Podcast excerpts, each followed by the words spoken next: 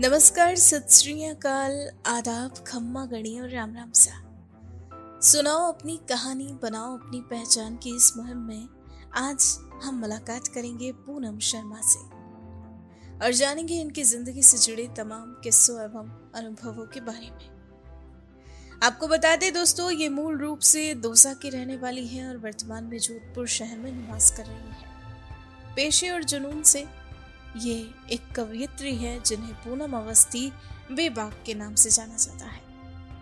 हालाँकि इस क्षेत्र में प्रवेश करने के पीछे भी इनकी अपनी एक अलग वजह रही है, जिसके बारे में जानना भी आपके लिए बेहद ज़रूरी है।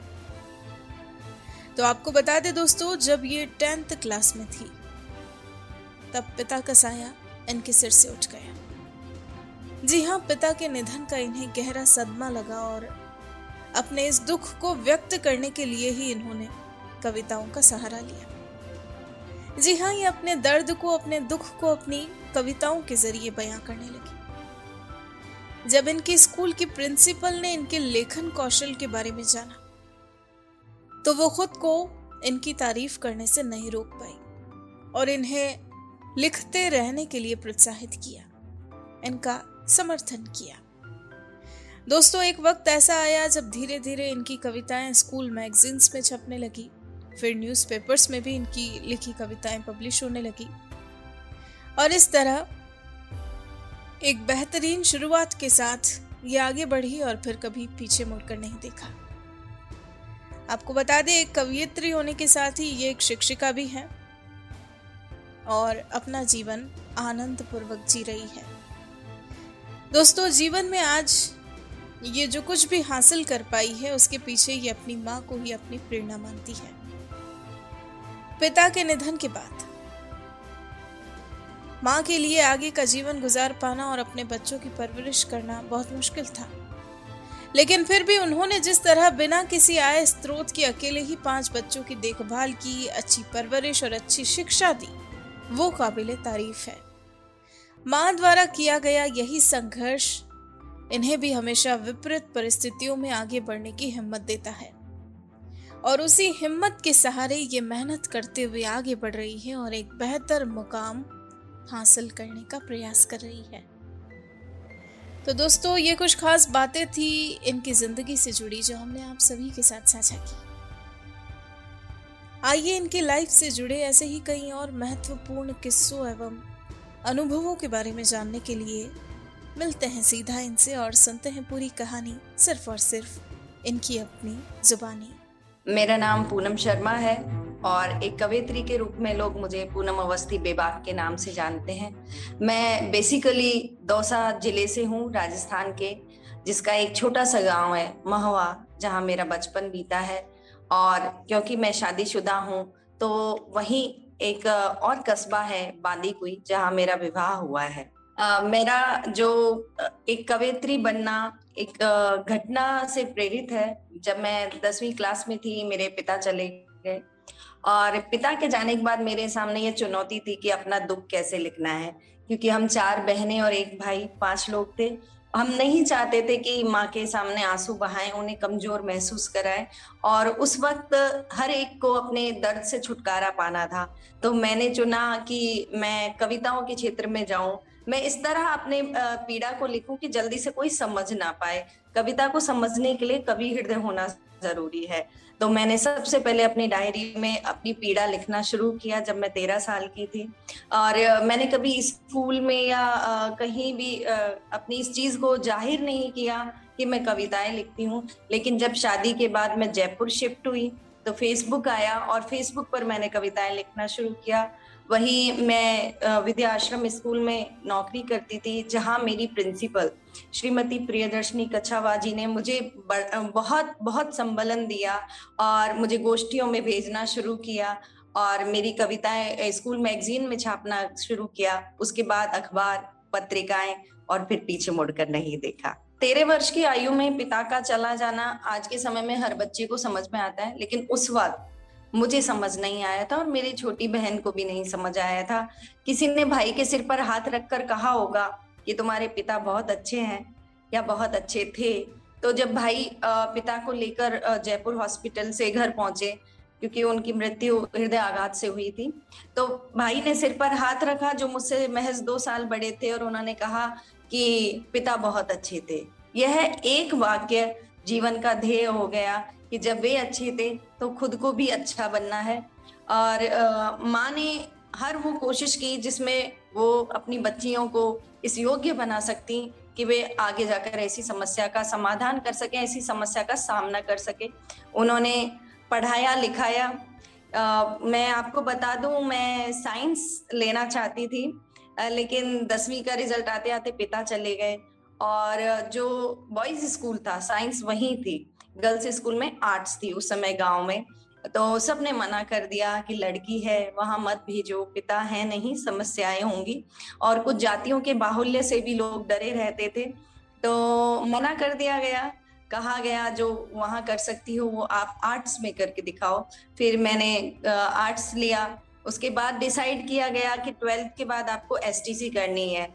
देर वॉज़ नो चॉइस कि आपको करना क्या है। और उसमें मैं किसी को दोष नहीं देती क्योंकि माता की मजबूरी होती है कि चार चार बच्चियाँ हैं, बराबर आयु की तो कैसे उनको ड्राइव करे? तो एसटीसी करने भेज दिया गया। एसटीसी करके वापस आए, फिर प्राइवेट स्कूल और ट्यूशन्स पढ़ाए। फिर बीए करने का जिम्मा आया तो नॉन कॉलेजिएट बीए किया। एक ही पासबुक के दो टुकड़े करके दो बहनें पढ़ा करती थी। उसके बाद एमए किया और शादी के बाद दो सब्जेक्ट्स में और एमए किया। मैं ट्रिपल एमए हूँ। बस यही है कि माँ के संघर्ष ने सिखाया, सिखा दिया कि कैसे आपको लाइफ में हर परिस्थिति से संघर्ष करना है। हर किसी का कोई ना कोई जीवन का नायक होता है, नायिका होता है, जिसे वो फॉलो करता है। एक्चुअली मेरी लाइफ में ऐसा कोई नहीं है जिसे मैंने अंधों की तरह फॉलो कर लिया हो या जिससे मैं इंस्पायर हो गई हूँ, जो मेरी माँ है, वही मेरी इंस्पिरेशन है। क्योंकि जब पिता गए तो उनके पास कुछ भी नहीं था, ना उनके पास कोई आसरा था इनकम का, कोई भी सोर्स नहीं था और वो दसवीं पास थी। ऐसी स्थितियों में उनके सामने सबसे बड़ी चुनौती थी बच्चों का पेट पालना और सबको इस योग्य बनाना। एक भय था कि जो मैंने झेला वो मेरी बच्चियाँ ना झेलें। ये भी उनके सामने एक चैलेंज था और आ, उस समय बच्चियों को पाल पूछ कर अपने घर भेज देना ये बहुत बड़ा चैलेंज था। तो ऐसे में माँ ने कभी हार नहीं मानी रोती छुप छुप कर। उन्होंने उस टाइम पे इतनी प्रतिकूल परिस्थिति में एसटीसी ट्रेनिंग किया और हमारे गाँव से बहुत दूर शहरपुर एक गाँव है जहाँ उन्होंने नौकरी की, वो कई किलोमीटर पैदल चल कर जाती थी। सुनने में ऐसा लगता है कि सभी लोग ऐसा कहते हैं, लेकिन मैंने यह देखा है, अपनी माँ को धूप में आती मैंने देखा है, जब क्योंकि मैं प्राइवेट स्कूल पढ़ाती थी और वहाँ से वापस आती थी तो दूर से माँ आती हुई दिखती थी।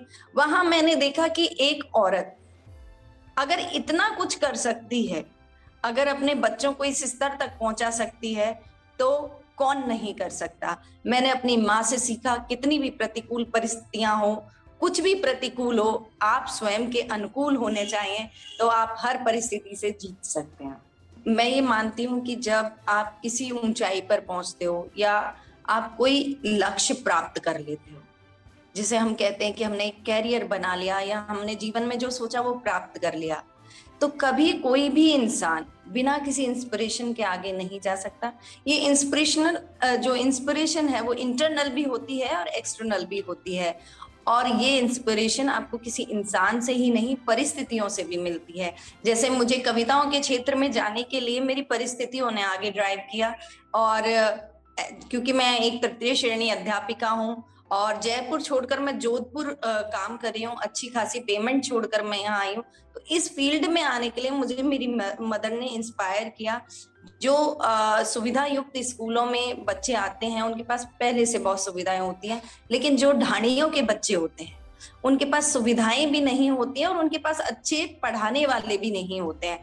तो जब आप ऐसा कुछ प्राप्त कर लो कि जिस पर आप गर्व कर सको तो वेलफेयर की तरफ़ आपको जाना चाहिए और ये हमेशा याद रखना चाहिए कि आप जहाँ पहुँचे हैं वहाँ या तो किसी व्यक्ति ने या परिस्थिति ने आपको पहुँचाया है आप अकेले नहीं पहुँचे हैं।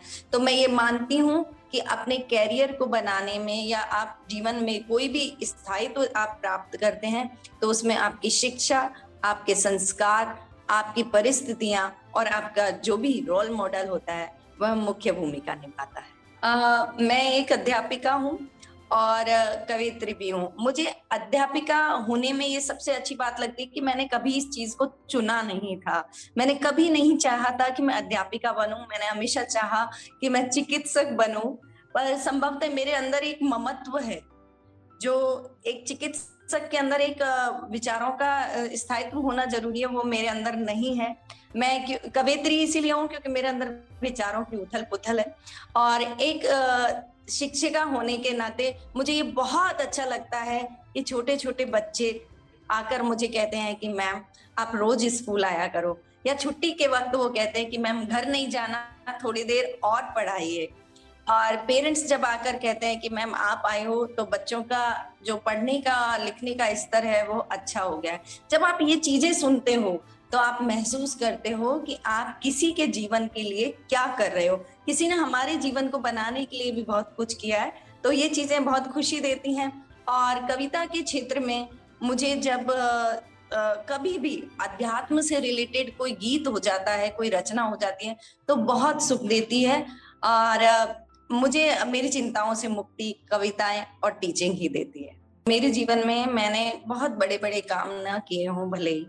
लेकिन एक संतुष्टि है एज ए टीचर मैं संतुष्ट हूँ कि मैं शिक्षिका बनी हूँ और मैं मेरे बच्चों को हंड्रेड परसेंट दे रही हूँ। दूसरी चीज़ जो मेरा अचीवमेंट है, जिसे मैं अचीवमेंट मानती हूँ, लोग ना माने, कि सोशल मीडिया के ज़रिए मुझे बहुत से लोग जानते हैं और वो बहुत फैमिलियर हैं, परिवार की तरह हैं। सोशल मीडिया से मुझे बहुत सारे रिश्ते मिले हैं, भाई मिला है, बेटा मिला है और हालाँकि सोशल मीडिया की बहुत सारी बुराइयाँ हैं लेकिन हर बुराई हर चीज़ में होती है। ये आप पर निर्भर है कि आप क्या अच्छा चुनते हैं और क्या नहीं। तो मेरा जो अचीवमेंट है ये आ, मुझे महसूस होता है कि एक तो अपने आप में एक सफल और संतुष्ट शिक्षक होना और दूसरा लोगों के बीच एक विशिष्ट पहचान बनाना एक सकारात्मक पहचान कि दोस्त आपको अजगर कहकर बुलाएँ और बाकी लोग आपको जीजी कहकर बुलाएँ। अगर किसी को लगता है कि उसे मेरे जैसा हो जाना है तो मैं ये समझती हूँ, उसे मेरे जैसा नहीं होना चाहिए, उसे वैसा ही होना चाहिए जैसा वह है। हमें एक्चुअली हमारी क्वालिटीज पता होनी चाहिए। हमें बहुत सारी हमारे गुण पता नहीं होते और हम सोचते हैं, हम उसके जैसे बने या इसके जैसे बने। तो मैं समझती हूँ, हमें सिर्फ़ हमारे जैसा बनना चाहिए। लेकिन अगर जैसे मैंने अपने व्यक्तित्व में शादी के बाद बहुत सुधार किया और अगर कोई व्यक्ति वास्तव में कुछ ग्रहण करना चाहता है या सुधार करना चाहता है तो एक चीज़ मैं ज़रूर कहना चाहूँगी। ज़िंदगी में अगर आपको किसी कमी की वजह से टोका जाए या किसी चीज़, नई चीज़ आप सीख रहे हो और आपको रोका जाए और कहा जाए, आप अभी गलत हो, इसको इस तरह से सही करिए तो हमेशा याद रखिए कि आपको उसे सही करना है। जिस दिन आपका ईगो वहाँ आड़े आ गया, आप प्रोग्रेस नहीं कर पाएँगे। एक प्रोग्रेसिव व्यक्ति वही होता है जो चीज़ों से सीखे, लोगों से सीखे, परिस्थितियों से सीखे। जैसे जब मैं विद्याश्रम स्कूल में आई थी, मैं हिंदी मीडियम, सरकारी हिंदी मीडियम से हूँ, मेरी इंग्लिश बहुत अच्छी नहीं थी। लेकिन जब मैं वहाँ आई तो कहा there is no place for the teacher who can not speak in English even though मैं हिंदी डिपार्टमेंट में एच थी, लेकिन उनका एक ये सेंटेंस मेरे लिए रामबाण सिद्ध हुआ और मैंने इंग्लिश बोलना शुरू किया और वो बहुत आराम से सुनती थी। मैं गलत भी बोलूँगी तो वो आराम से हम्म हम्म करके सुनती जाती थी और बाद में वो करेक्शन कराती थी। इस दौरान मैंने हर मेरे पूरा सौ का स्टाफ था। मैंने सबसे रिक्वेस्ट किया कि जिसको भी इंग्लिश स्पीकिंग आती है मैं जहाँ भी गलती करूँ आप मुझे टोक दीजिए। चाहे आ, अकेले में है चाहे सबके सामने है। मेरे इलेवेंथ ट्वेल्थ के जो बच्चे थे आ, वो मुझे टोक देते थे कि मैम, आपका ये वर्ड ठीक नहीं है। और उन्हें कभी ऐसा नहीं लगता था कि हम कुछ अपर काम कर रहे हैं। और मुझे कभी ऐसा नहीं लगता था कि मैं थोड़ी छोटी हो गई हूँ। तो जब भी लाइफ या कोई भी व्यक्ति आपको कुछ सिखाए, खुले दिल से आप उसको स्वीकार करिए। जिस दिन आप ये चीज़ें सीख जाएँगे, आपके व्यक्तित्व में आमूल परिवर्तन हो जाएगा। मैंने नायकत्व होना कभी ये गुण मेरे अंदर होगा, ये मैंने नहीं जाना था। लेकिन जब हम ट्रेनिंग सेशन में गए एस की ट्रेनिंग कर रहे थे तो वहाँ प्रेयर का सेशन होता था, जिसमें हर व्यक्ति को स्टेज पर आकर बोलना होता था। आपको एक दिन प्रेयर करवानी है, वहाँ प्रेयर के लीडर हैं, किसी दिन प्रेरक प्रसंग सुनाना है। हर दिन का एक टास्क हर व्यक्ति के लिए निर्धारित था। तो मेरे अंदर ये जो स्किल्स हैं लीडरशिप वाली वो वहाँ से डेवलप हुई। वहाँ मुझे ये महसूस हुआ कि मैं ऐसा कर सकती हूँ कि मैं एक भीड़ को सम्मोहित कर सकती हूँ अपनी वाणी से अपने व्यक्तित्व से। अगर मेरे अंदर ये गुण है तो मुझे इसे निखारना चाहिए। और आ, मैं खुश हूँ कि मुझमें वो चीज़ आ गई उसमें फिनिशिंग आ गई। अभी मुझे आ, जो मुस्कान फाउंडेशन है उसमें जोधपुर के लिए संयोजक नियुक्त किया गया है। और कोरोना काल में अभ्युदय का ग्रुप था हमारा जोधपुर में जो वर्क कर रहा था जयपुर में जयपुर कोविड हेल्प वर्क कर रहा था उसमें भी मुझे अच्छा अप्रोच मिला। तो मैं ये समझती हूँ कि अगर हमने ये पहचान लिया कि हाँ ये हमारे अंदर गुण है किसी भी आयु में तो बहुत बहुत अच्छी बात होती है। आप उसे अचीव कर सकते हैं आप उसे पूरी तरह से अपना सकते हैं। आ, मेरी जो प्राइमरी एजुकेशन थी वो करौली के करौली ज़िले का एक कस्बा है, हिंडोन सिटी। वहाँ हुई थी। उस वक्त हम छोटे छोटे थे और खेतों की तरफ़ रहा करते थे और वहाँ से कई किलोमीटर चल के स्कूल जाना पड़ता था। अब तो शायद अगर आप मुझे कहें कि इतने किलोमीटर चलिए तो मैं नहीं चल पाऊँगी। लेकिन मुझे नहीं पता उस वक्त कैसे चल पाते थे। उसके बाद का जो मेरा मिडिल और सीनियर तक का एजुकेशन है, वो महुआ में हुआ, दौसा में। उसके बाद की ट्रेनिंग हुई एस टी सी करौली ज़िले के महावीर जी में और बीएड हुआ भरतपुर ज़िले के भुसावर में एमए हुआ एक दौसा से और बाकी दो जयपुर से। इस तरह पूरी बेल्ट को मैंने छान लिया और बचपन में मैंने उत्कर्ष भी देखा उत्कर्ष भी देखा। जब पापा थे तब तक हर सुख देखा घोड़ी, गाड़ी, बंगला जिसको बोलते हैं। और पापा के जाने के बाद इकोनॉमिकली थोड़ा वीक स्थितियाँ देखी, लेकिन मेंटली वीक नहीं होने दिया गया। और सुविधाएँ खाने, पीने, ओढ़ने, पहनने की मम्मी ने कभी कम नहीं होने दी। बचपन की मैं एक बात आपको बताना चाहूँगी, कुछ चीज़ें हमें सारी ज़िंदगी इंस्पायर करती हैं। हम चार बहनें हैं, जैसे मैंने पहले बताया। तो भैया और हम चार बहने स्कूल जाते थे, खेतों में होते हुए, बहुत दूर तक। तो जीजी हमारे साथ जाती थी। जीजी सबसे बड़ी थी, वही समझती थी। हम इतना समझते नहीं थे। हमारे लिए तो घूमना, मस्ती करना था। किसी रास्ते जाती औरत ने उनसे पूछा कि वकील साहब की बच्चियाँ हो। दीदी ने कहा हाँ। कि, कितनी बहनें हो? दीदी ने कहा, चार। उस वक्त उन्होंने लोकल लैंग्वेज में गाली निकाली, जिसका मतलब था, हे भगवान चार चार बच्चियाँ। तो मतलब वो एक अफसोस उन्होंने ज़ाहिर किया। हमें तो कुछ पता नहीं था, दीदी सुनकर आई और घर आकर रोने लगी। घर आकर रोने लगी तो मम्मी ने पूछा कि क्या बात है तो हम, क्योंकि पापा से बहुत फ्रेंडली थे, पापा से सब चीज़ें शेयर करते थे।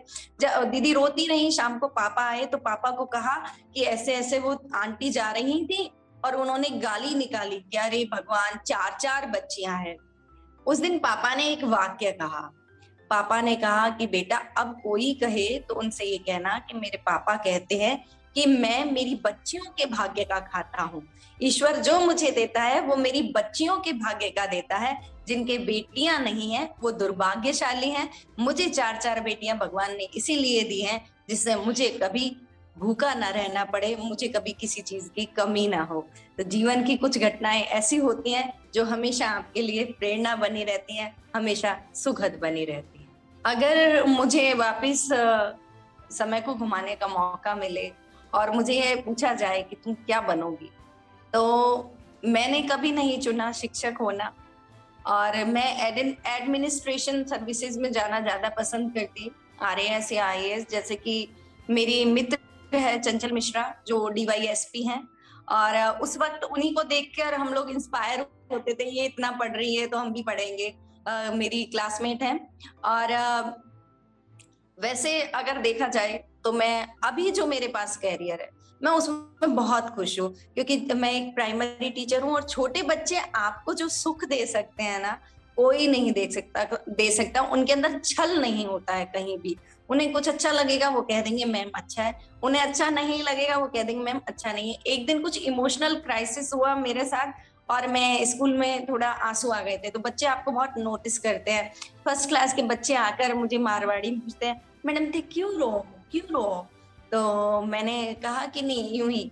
तो फिर दू, दूसरा बोलता है ए मैडम रो पेट दुख है तो रोए। फिर तीसरा बोलता है, अब मैडम ने तो मम्मी री याद आए। आपा तो चार चार, पाँच पाँच घंटा रह ले। मैडम तो मम्मी रे बिना ही रहे। और मुझे हँसी आ गई। आप सोचिए, इस स्नेह का कोई मूल्य है क्या? मैं नहीं समझती, मैं किसी और क्षेत्र में चली जाती तो ये सुख पा सकती थी। अच्छा हुआ, मैं इस सुख से वंचित नहीं हुई। स्कूल, बच्चे, कविताएँ, इसके अलावा मुझे जो सूझता है, वो है गीत सुनना। अगर मुझे, क्योंकि मैं बैडमिंटन प्लेयर रही हूँ तो अगर मुझे खेलने का मौका दिया जाता है तो मैं खेलती भी हूँ। और मैं तो स्कूल में भी बच्चों के साथ गेम्स खेलती हूँ। और सबसे बड़ी बात है कि मैं कविता किताबें पढ़ती हूँ।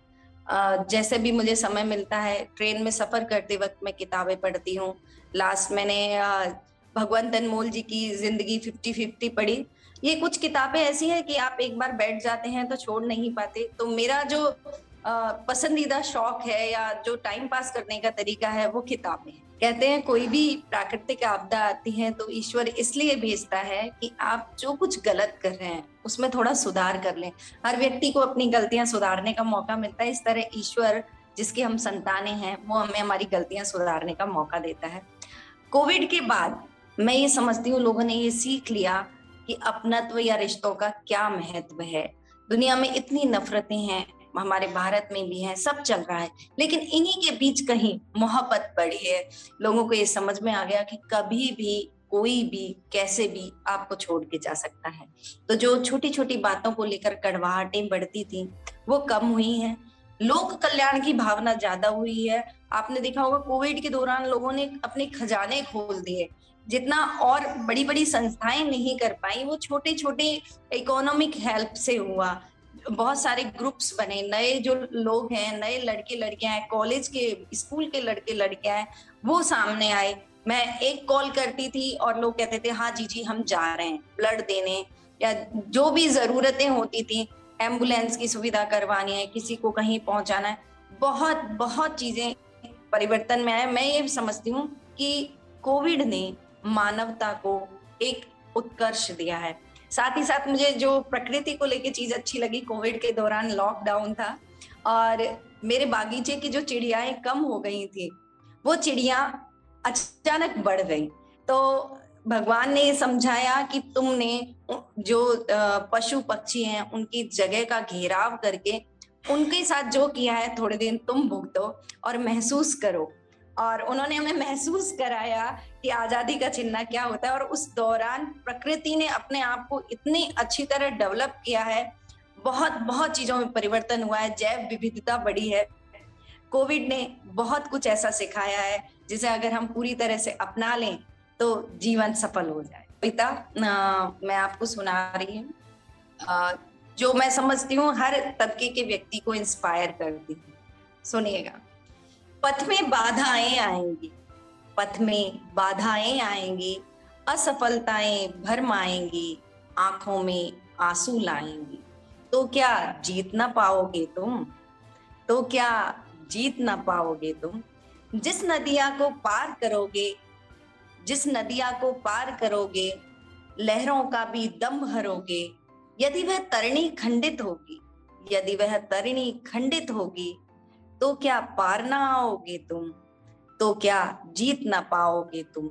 जिस भुजबल पर है इतराती, विजय भाल चंदन बन जाती, प्रीत सदा आलंबन पाती। उसको लज्जित कर दोगे यदि, उसको लज्जित कर दोगे यदि तो क्या हार न जाओगे तुम? तो क्या हार न जाओगे तुम? पथ में बाधाएँ आएँगी, असफलताएँ भरमाएँगी नैनों में आँसू लाएँगी। तो क्या हार न जाओगे तुम तो क्या जीत ना पाओगे तुम? एक रोमांटिक जोनर का गीत है, ना, सुनिएगा। ओ, आँखों के काजल गहरे, जा उसके कांधे का तिल बन। ओ, आँखों के काजल गहरे जा उसके कांधे का दिल बन। ओहो, टोके रक्त जाले जा उस पत्थर सीने में दिल बन। हाथ भी इस एक धागे को सदियों के बंधन सहने हैं। पर तुमने जो रंग उतारे मैंने जीवन भर पहने हैं पर तुमने जो रंग उतारे मैंने जीवन भर पहने हैं। माँ हो जाना किसको अच्छा नहीं लगता। हम ये मानते हैं कि एक स्त्री कंप्लीट होती है जब आ, वो माँ बन जाती है। मेरा बेटा है ईप्सित जो अभी 11 साल का है। और मुझे इप्सित सॉरी, जो 11 साल बाद मुझे मिला है, दो साल का है, और मुझे इप्सित का मिलना मेरे लिए एक सपने जैसा है।